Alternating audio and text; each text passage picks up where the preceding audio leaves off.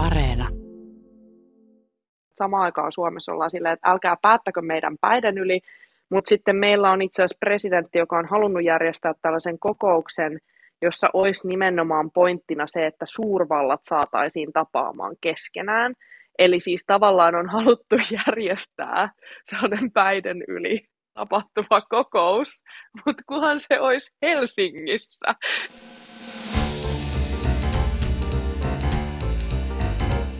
Mistä maailma puhuu, ei voi olla puhumatta Venäjästä ja siitä, onko elämästä Suomessa yhtäkkiä tullut turvatonta. Venäjä kolistelee panssareita ja ainakin mediassa jaetaan jo Eurooppaa kylmän sodan hengessä suurvaltojen kesken. Että jos ennen joulua ahdisti lähinnä korona, niin viimeistään uuden vuoden jälkeen alkoi yhtäkkiä ahdistaa myös tämä epämääräinen sodan uhka. Onko siihen oikeasti syytä? Siitä otetaan selvää nyt. Pieni kertaus, jos olette välttyneet tai vältelleet uutisia, sekin on täysin ymmärrettävää näinä aikoina. Venäjä on syksyn aikana kasannut joukkoja Ukrainan rajalle ja pyrkinyt jakelemaan määräyksiä lähialueilleen. Se haluaa, että Yhdysvaltain johtama puolustusliitto NATO ei laajene itään, mikä tietenkin täällä meillä Suomessa kuulostaa hälyttävältä. Että taasko itänaapuri alkaa sanella, mitä me saadaan tehdä ja mitä ei. Silloinhan Suomi ajautuisi Venäjän valtapiiriin vähän niin kuin kylmän sodan aikaan, jolloin nöyristeltiin Neuvostoliittoa. Jos NATO ei olisi enää edes vaihtoehto, Suomi olisi Venäjän uhatessa aika yksin. Tällä viikolla eri tahot, muun muassa Venäjän ja Yhdysvaltain apulaisulkoministerit ovat neuvotelleet näistä asioista, mutta kaikki on edelleen aika epämääräistä. Mutta ei hätää, mistä maailma puhuu on täällä apunasi. Nyt selvitetään, mistä on kyse ja mitä Vladimir Putin oikein aikoo. Tuleeko Yhdysvallat hätiin, jos Venäjä alkaa rähistä?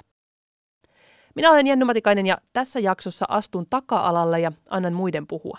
Venäjän kirjeenvaihtaja Erkka Mikkonen ja Yhdysvaltain kirjeenvaihtaja Iida Tikka saavat ihan rauhassa ratkoa tämän asian mun pään yli.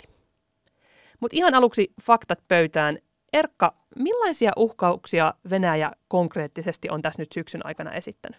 No Venäjä oikeastaan on esittänyt, tai jos Venäjältä kysytään, sanotaan näin, niin Venäjähän ei ole esittänyt mitään uhkauksia. Mutta lännessä nämä Venäjän tahtomat asiat on koettu uhkauksiksi. Varmaan sen takia juurikin, että Venäjä on kasannut noita joukkojaan tuonne Ukrainan lähirajoille. Ehkä noin 100 000 sotilasta ainakin siellä iskuvalmiina, enemmän tai vähemmän. Ja se, mitä presidentti Putin ja sitten myöhemmin Venäjän ulkoministeri on vaatinut Yhdysvalloilta ja sotilasliitto NATOlta, on juurikin se, että NATO ei saa enää tuumaakaan siirtyä itäänpäin, eli lähemmäs Venäjää. Ja oikeastaan se kaikkein tärkein keihäänkärki on se, että Ukraina tai Georgia ei saa ikinä liittyä NATOon. Ja tämän Venäjän apulaisulkoministerin mukaan Venäjä haluaa betonin varmat oikeudelliset takuut, että Georgia ja Ukraina ei koskaan tule NATOn jäseniksi. Aloin heti miettiä, että miten betoni vertautuu johonkin teräkseen tai rautaan tai mikä on kaikkein varmin tapa. Mutta niille, jotka ei nyt aivan tarkkaan muista, miten se NATOn itäraja oikein kulkee, niin Baltian maat eli Viro, Latvia ja Liettua on NATO-maita, samoin kuin monet muut Itä-Euroopan maat, kuten Puola, Tsekki, Slovakia ja Unkari, mutta Suomi ja Ruotsi taas ei ole, eli se itäraja on toisesta kohtaa vähän idempänä ja toisesta kohtaa vähän lännempänä. Joo, ja itse asiassa nyt vielä korjaan itseäni pikkasen. Eli tämä Venäjän apulaisulkoministeri sanoi, että Venäjä haluaa teräsbetoniset oikeudelliset takuut, ei siis betonivarmat. Eikö teräsbetoni ollut se joku bändi? Mutta Iida, sulla on selkeästi jotain sanottavaa. Musta tämä on ihanaa, kun Erkka aloitti tämän sillä tavalla, että Venäjä kokee, tai että Venäjä, tai länsimaat kokevat. Ja sitten tästä tullaankin siihen juttuun, että tosi usein turvallisuuspolitiikassa asiat on niin kuin ne koetaan. Eli käytännössä, jos joku uhkakuva on, niin päätökset tehdään sen uhkakuvan perusteella, ja nyt se uhkakuva tietenkin on lännelle edelleenkin Venäjä, ja Venäjälle edelleenkin Yhdysvallat.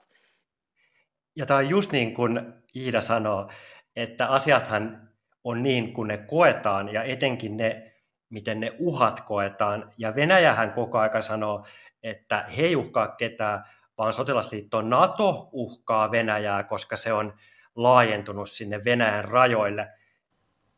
Ennen kuin te syöksytte liian syvälle, tähän mun on pakko kysyä se, mitä niin kuin tuossa alussakin sanoin, ja mikä täällä pienen suomalaisen joulu- ja uuden vuoden lomia viettävän ihmisen näkökulmasta, että onko Suomi mainittu? Onko tässä nyt noussut jotain muuta kuin Niinistön uuden vuoden puheen, jonka takia meidän pitäisi olla erityisen huolissaan? No, Suomi on mainittu, ei mitenkään kovin isosti, mutta Venäjän ulkoministeriön sanotaan niin kuin kärkeästi mielipiteensä esittävä Maria Saharova, joka on siis Venäjän ulkoministerin tiedottaja, niin hän on kyllä myös maininnut Suomen ja Ruotsin ja sen, että jos me liityttäisiin NATOon, niin se johtaisi vakaviin sotilaallisiin ja poliittisiin seurauksiin. Eli Venäjä sitten joutuisi hänen mukaansa tekemään jonkinlaisia vastatoimia tällaisessa tilanteessa, mutta muuten oikeastaan se Ukraina ja nyt myös sitten tämä Georgia on vedetty, siinä on se iso huomio tällä hetkellä. Joo, mutta siis totta kai aina kun puhutaan Venäjästä ja puhutaan NATOsta, niin tavallaan se Suomen turvallisuuspolitiikka, joka on pitkälti pohjautunut siihen, että meillä on tämä NS-NATO-optio, niin totta kai se liittyy tähän kysymykseen, koska jos Suomi liittyisi NATOon, niin se moninkertaistaisi NATOn ja Venäjän yhteisen rajan.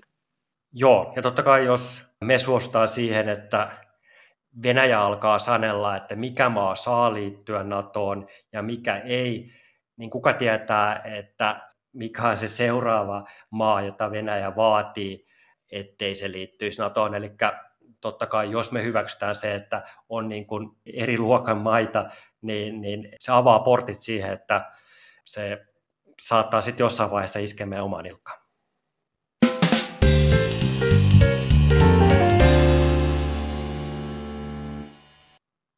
Pakko tähän väliin kysyä se, kun te molemmat tuossa sanoitte, että kaikkihan me tiedetään, mitä Venäjä haluaa. Venäjä ei halua, että NATO laajenee itään, mutta mitä ihmettä Venäjä haluaa just nyt? Et miksi niin kuin jostakin, en mä tiedä, olinko mä sitten jossakin niin kuin koronakoomassa ja ajattelin, että ei tässä nyt mitään, että kunhan tästä viruksesta selvitään, mutta mistä tämä asia yhtäkkiä taas hyppäsi esiin? No tämä ajatushan on ollut iso kysymysmerkki, jota on varsinkin täällä Yhdysvalloissa pohdittu, että miksi nytten. Et siihen löytyy monia eri selityksiä, joista täällä on puhuttu. Et ensinnäkin totta kai tämä ajatus on Venäjälle edullinen siksi, että Euroopassa on vähän valtatyhjiö. Ranska valmistautuu omiin presidentinvaaleihinsa. Saksassa on tullut juuri uusi liittokansleri, joka suhtautuu ehkä vähän suopuisammin Venäjää kohtaan tällä hetkellä. Sitten on tämä koronakaos. Sitten Yhdysvalloissa on tietty tämä sisäinen kaos ja Bidenilla kaiken näköisiä ongelmia. Ja sitten Yhdysvallat haluaisi keskittyä Kiinaan, se ei haluaisi keskittyä Eurooppaan. Eli Venäjällä on tavallaan tällainen hyvä sauma yrittää niin kuin sanella Yhdysvalloille, että millä ehdoilla Euroopassa voi olla aina stabiili tilanne, jotta Yhdysvallat voisi keskittyä sitten tuonne Aasiaan päin. Ja sitten kun katsotaan tätä asiaa täältä Venäjältä käsin, niin Moskova varmaan tuntee itsensä nyt tällä hetkellä aika voimakkaaksi monesta eri syystä. Eli ensinnäkin Venäjän talous on nyt aika hyvässä kunnossa sen takia, että energian, kaasun ja öljyn hinta on taas noussut. Venäjä on kasannut itselleen tosi suuret puskurirahastot, joiden avulla se pystyy aika helpostikin sitten rahoittamaan sotaa ja myös mahdollisia pakotteita ja muita sitten lieventämään. Sitten kun katsotaan Ukrainaa, niin Ukrainan sieltä vuodesta 2014, kun Venäjä valtasi Krimin ja aloitti sitten nämä sotatoimet siellä Itä-Ukrainassa, niin niistä ajoista myös niin kuin Ukraina on vahvistunut aika paljon sotilaallisesti ja saanut myös sitten niin kuin liittolaisia. Ja tavallaan Venäjällä ehkä ajatellaan, että nyt voi olla niin kuin ne viimeiset hetket, kun Venäjällä on sellainen ylivoimainen asema siellä Ukrainassa, jos ja kun siellä taistelut taas kävisi kiivaammaksi. Mutta mä haluaisin lisätä vielä yhden jutun, joka mun mielestä on aika tärkeä liittyen tähän, että miksi nytten tai miksi ylipäätään Venäjä tekee tällaisia, lähettää tällaisia nootteja Yhdysvalloille ja vaatii esimerkiksi uuden kuuman linjan perustamista ja kaikkea sellaista, niin se on se, että joo, me puhutaan siitä, että mikä se Venäjän uhkakuva on liittyen NATOon, mutta erityisesti Yhdysvaltoihin, että Venäjähän pelkää enemmän Yhdysvaltoja kuin NATOa. Mutta se, mikä on myös Venäjän ykkösintressi kaikessa tässä on, Venäjä ei halua, että päätöksiä tehdään Venäjän pään yli samalla tavalla kuin me Suomessa ei haluta, että päätöksiä tehdään meidän pään yli. Ja Venäjä haluaa, että Yhdysvallat keskustelee Venäjän kanssa Euroopasta. Ja musta on kiinnostavaa se, että ennen viime kesän Geneven kokousta, jossa Biden ja Putin tapasivat, Venäjä teki tämän saman jutun. Ne marssitti joukot Ukrainan rajalle. Niin mulle tulee tästä jotenkin mieleen semmoinen, niin kuin, ehkä nyt vähän raju vertaus, mutta semmoinen kiukutteleva lapsi, joka ei pääse kahden leikkiin mukaan ja sitten se alkaa huutaa ja alkaa paiskoa kamoja, että et kylläpäs, koska koko ajan puhutaan siitä, että onko Kiina enää se ainoa suurvalta, tai jos niitä suurvaltoja on kaksi, ne on niin kuin Kiina ja Yhdysvallat, ja ikään kuin Venäjä on tippunut tästä pelistä taloudellisesti, varsinkin taloudellisesti, ja tällaisen niin kuin vaikutusvallan kautta. Että onko tämä sitten, että kuitenkin meillä on näitä aseita, niin käytetään sitten niitä? Mä vähän mietin, että ennemmin kuin kiukutteleva lapsi, niin FSB-koulutuksen saanut narsisti, jolla on ydinaseita. No mutta nyt tässä just päästään tähän Putinin ja Putinin persoonaan, koska totta kai Putin janoaa kunnioitusta. Se haluaa olla yksi niistä maailman voimapisteistä, tai että Venäjä on se maailman voimapiste, yksi niistä useista. Ja oikeastaan jo Neuvostoliitolla ei ollut enää sitten loppuaikana minkäänlaista taloudellista painoarvoa verrattuna Yhdysvaltoihin, mutta se sotilaallinen painoarvo ja lähinnä justiinsa ydinaseiden takia, niin on edelleen Venäjällä, ja oikeastaan niin kuin tämä asevoima on se ainoa kortti, jota Venäjä voi pelata, kun se haluaa saada sitä huomiota ja arvostusta. Ja tämä on mitään tosi jännä juttu senkin takia, että tämä ei ole ehkä mikään niin kuin pelkästään Putinin päässä oleva juttu, vaan niin kuin ehkä aika monen niin kuin tavallisenkin venäläisen asia. Et esimerkiksi kun katsotaan näitä kyselyitä, niin ne näyttää täällä Venäjällä, että venäläisten kaipuu Neuvostoliittoa kohtaan kasvaa koko ajan. Ja sitten kun sitä aletaan katsoa vähän tarkemmin, että miksi, niin se on se tunne, että kuulutaan suurvaltaan, se suurvaltatunne. Ja heillä on tämä suurvaltahistoria, sitten he on sieltä niin kuin romahtanut alas ja heistä on tullut sellainen kuin sylkykuppi, ja nyt sitten pikkuhiljaa he sitten alkaa saada tätä tällaista arvostusta juurikin näillä niin kuin sotilaallisilla muskelien heiluttamisilla. Ja sitten toinen asia, mikä liittyy tähän, on se, että Venäjähän on tosissaankin nyt päässyt ihan eri tavalla niin kuin sellaiseen kansainväliseen arvostukseen. Sen jälkeen, kun Venäjä valtasi Krimin vuonna 2014, niin se on, sitä on alettu ihan eri tavalla, sanotaan niin kuin pelkäämään tai ottamaan huomioon. Ja on sellainen venäläinen sananlasku kuin, että se, joka ei riskeeraa, ei ole samppanjaa. Ja tämä on just se, että Venäjä on tavallaan oppinut, että kovilla panoksilla pitää pelata ja tulee voittoja. Ja se saa niin kuin kovilla otteilla, sotilaallisella voimalla voittoja ja sen avulla arvostusta. Ja se janoaa lisää sitä samppanjaa. Ja tämähän on hirveän kiinnostavaa, koska tässä tullaan tavallaan siihen, että minkä takia tämä riskinotto kerta toisensa jälkeen onnistuu ja minkä takia kerta toisensa jälkeen länsimaat on valmiita antamaan Venäjälle jotain myönnytyksiä. Siitä tullaan tavallaan siihen, että Venäjällä on totta kai ihan oikeutettu intressi siihen, mitä lähialueella tapahtuu. Esimerkiksi Afganistanista vetäytyminen, kun Yhdysvallat äkkiä vetäytyy, niin se itse asiassa merkkaa Venäjälle ihan hirvittävästi, koska saattaa aiheuttaa tavallaan levottomuutta Venäjän naapurialueelle. Eli Venäjällä on tällainen oikeutettu intressi, josta se haluaa keskustella. Ja sitten aina vähän väliä eurooppalaiset, länsimaiset johtajat on silleen, että niin, no ehkä meidän pitäisi huomioida Venäjää vähän paremmin. Ja sitten siihen saumaan, kun vähän riskeeraa, niin Venäjä saa näitä myönnytyksiä ja vähän tulee sellainen olo, että muisti katkos länsimaalta, että mitä tapahtui viimeksi, kun myönnytettiin, mitä tapahtui edeltävällä kerralla, kun annettiin myönnytyksiä, niin ei se ole ainakaan johtanut siihen, että Venäjä olisi täysin tyytyväinen ja mukava.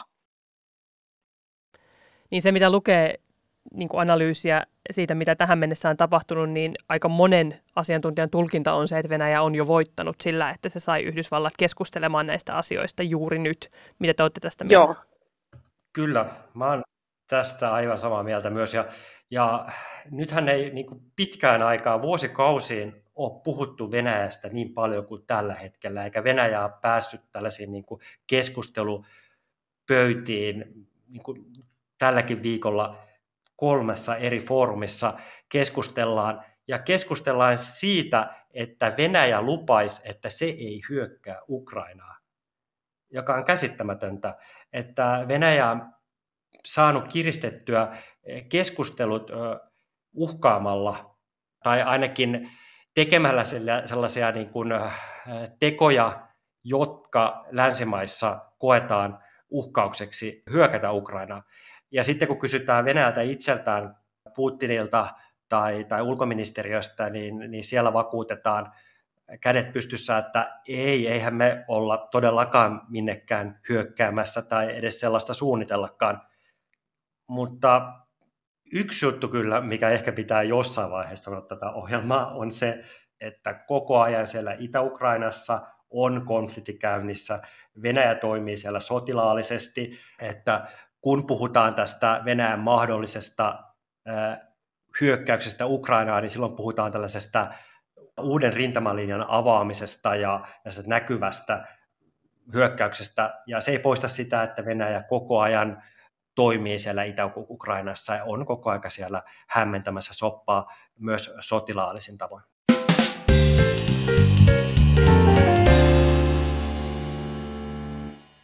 Mutta ollaanko me jotenkin nyt sitten tässä Venäjän talutusnuorassa, tai että jos niinku siinä vaiheessa, kun Venäjä sanoo, että me hyökätään, niin Yhdysvallat sanoo, että ei kun joo, kyllä, tulkaa tänne neuvottelemaan, jutellaan ihan rauhassa näistä asioista. Siis niinku, mikä tämä tilanne nyt oikein on? No siis Yhdysvalloilla on tietenkin joitain keinoja, joilla he voivat yrittää painostaa Venäjää, ja niissä aina nostetaan talouspakotteet ekana.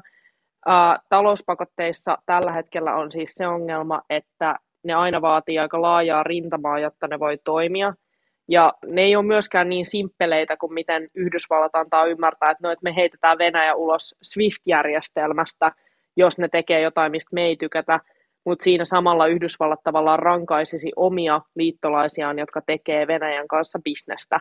Eli ne ei ole niin yksinkertaisia asioita. Eli tavallaan Venäjällä on tällä hetkellä enemmän kortteja käsissään, koska Venäjä pystyy käyttämään sotilaallista voimaa tässä tilanteessa. Yhdysvallat ei pysty.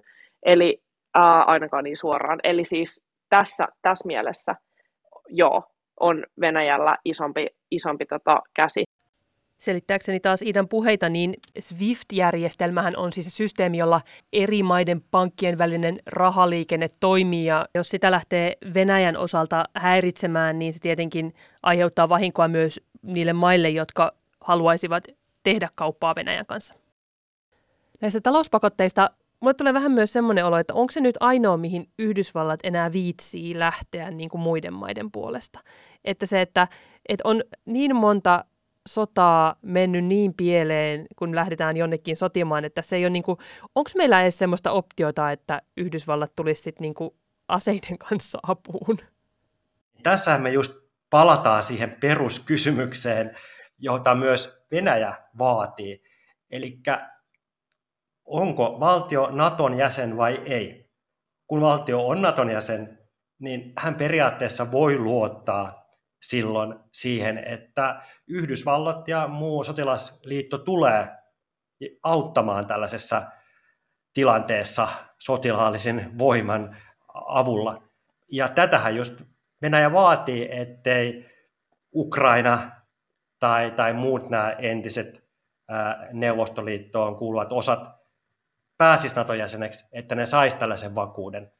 Ja sitten jos puhutaan meistä Suomena, niin tämähän on sitten tosi jännittävää, koska niin kuin sanottu, niin Suomi on tavallaan niin lähellä NATOa kuin ikinä pystyy olemaan ilman, että NATO on jäsen. Ja tämä on varmasti myös sellainen jännittävä ja vaikea myös sitä sanoa ihan suoraan, että sitten jos tulee se tosipaikka, niin kuinka valmis NATO on auttamaan ja missä suhteessa Suomea tällaisen todella läheisen kumppanimaan suhteen kuin Suomen.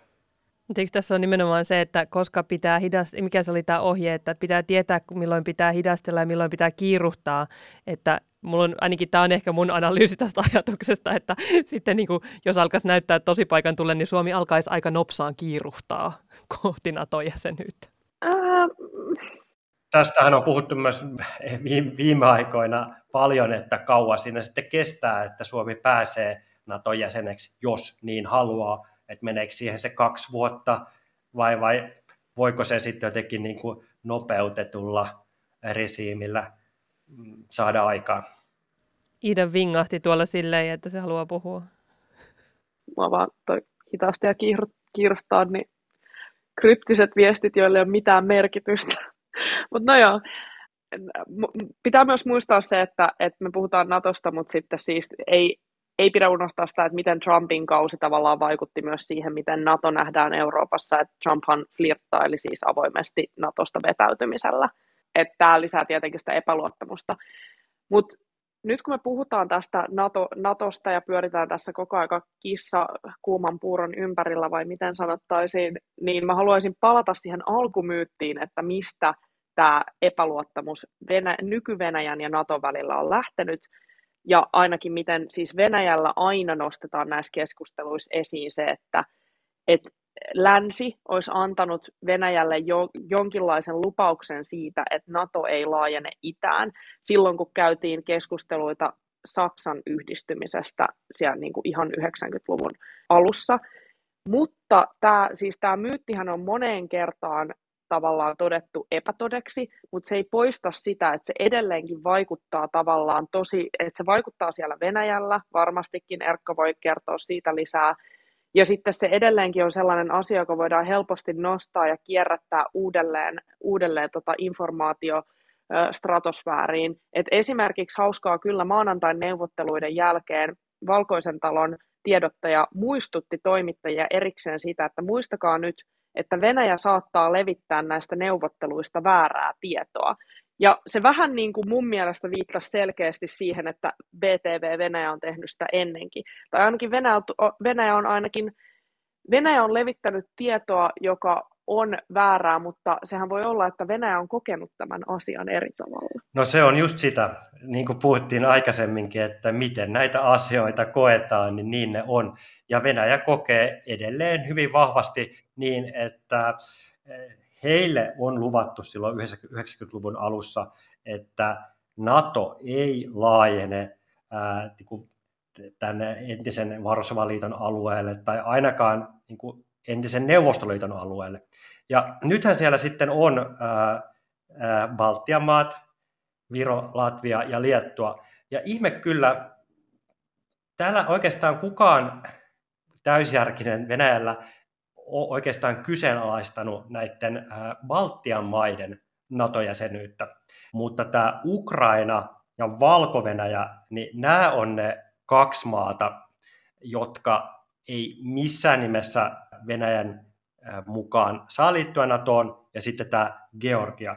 Ja tämä onkin hauska, koska Putinhan itse oikeastaan kieltää koko Valko-Venäjän tai niin kuin Ukrainan valtion tai niin kuin kansankin olemassaolon, ja itse asiassa Putinhan on tällainen, sanotaan, jonkinlainen amatöörihistorioitsija myös, ja hän on kirjoittanut tällaisia artikkeleita historiasta viimeksi viime kesänä Ukrainan kansasta, ja hänen mukaansa tämä niin kuin Ukraina on kokonaan tällainen epävaltio, jota ei oikeastaan olemassakaan, ja samalla tavalla hän pitää Valko-Venäjää niin kuin jonkinlaisena epäkansana, ja itse asiassa Venäjä, Valko-Venäjä ja Ukraina on niin kuin Putinin käsityksen mukaan yksi sama kansa, ja sen takia ne luonnollisesti tietysti kuuluu osaksi Venäjää.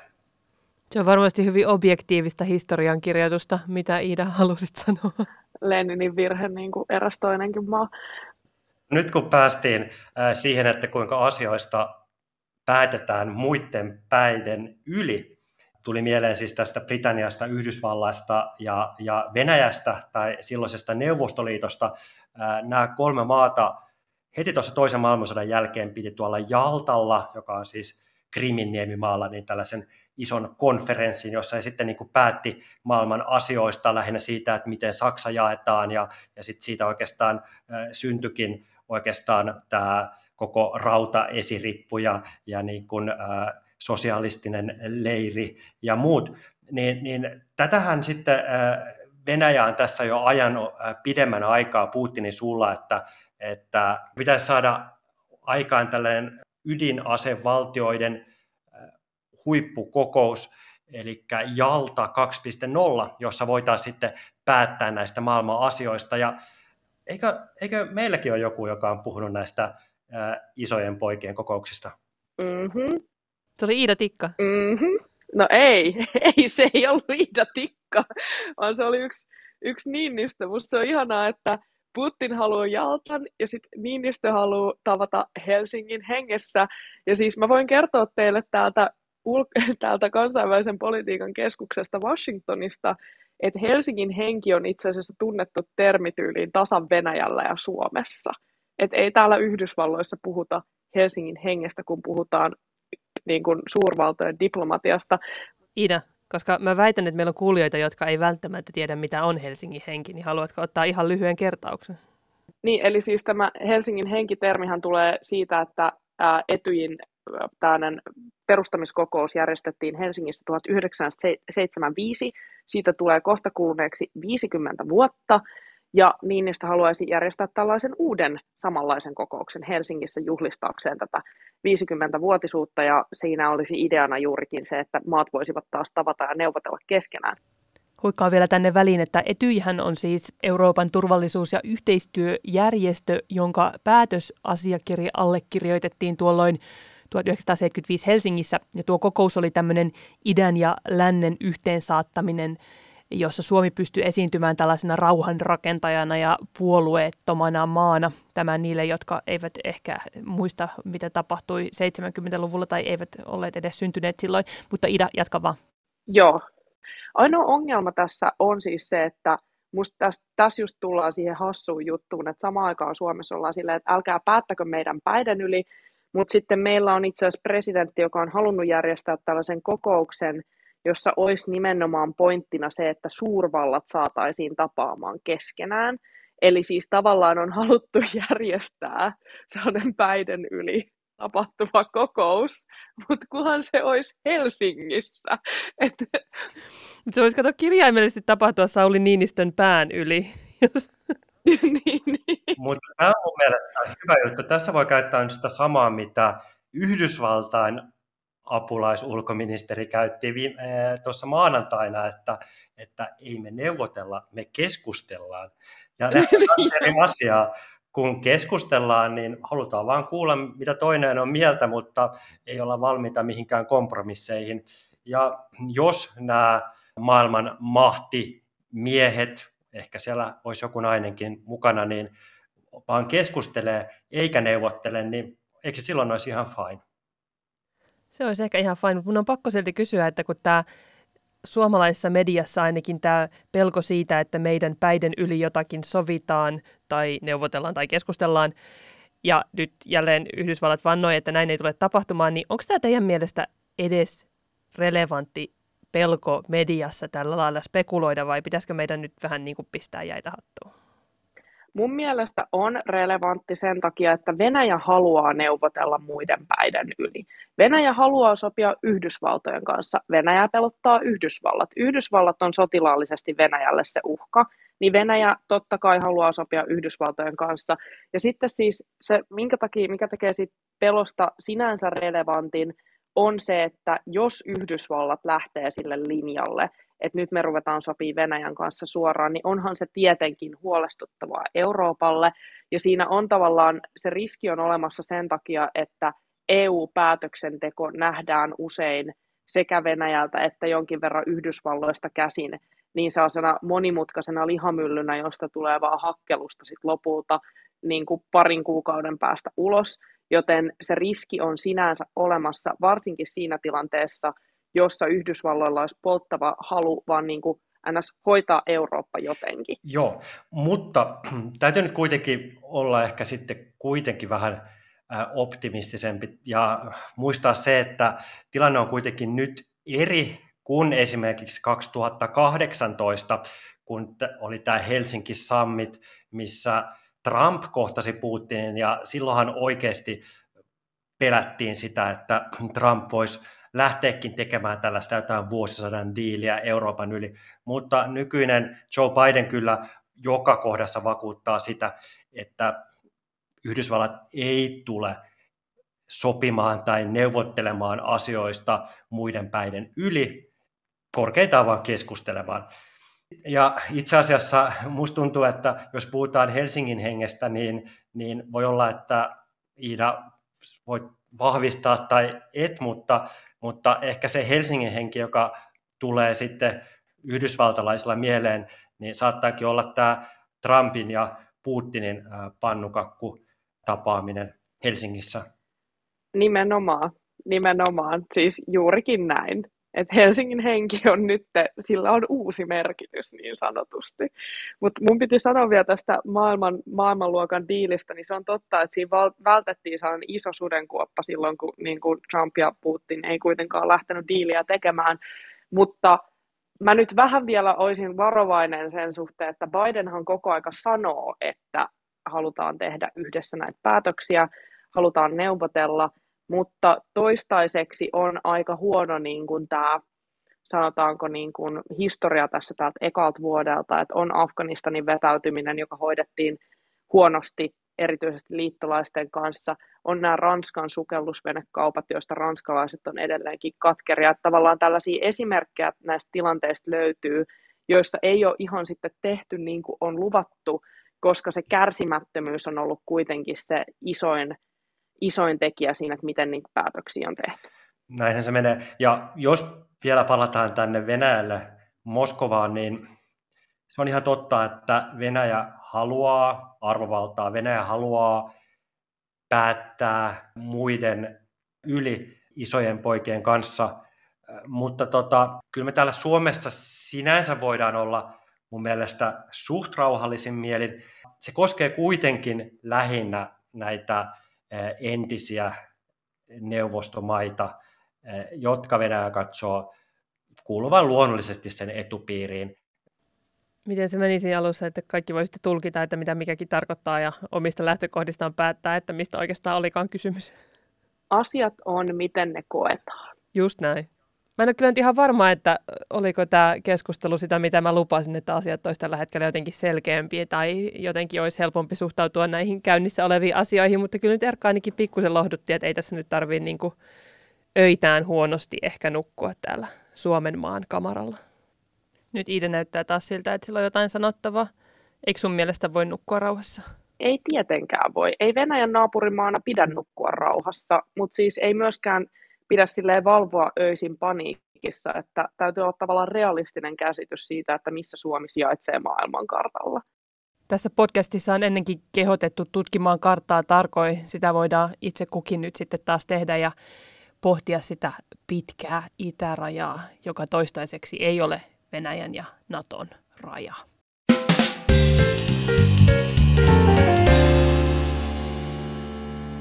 Kiitos suurvallat, että osallistuitte tähän vuoden ensimmäiseen Mistä maailma puhuu -jaksoon.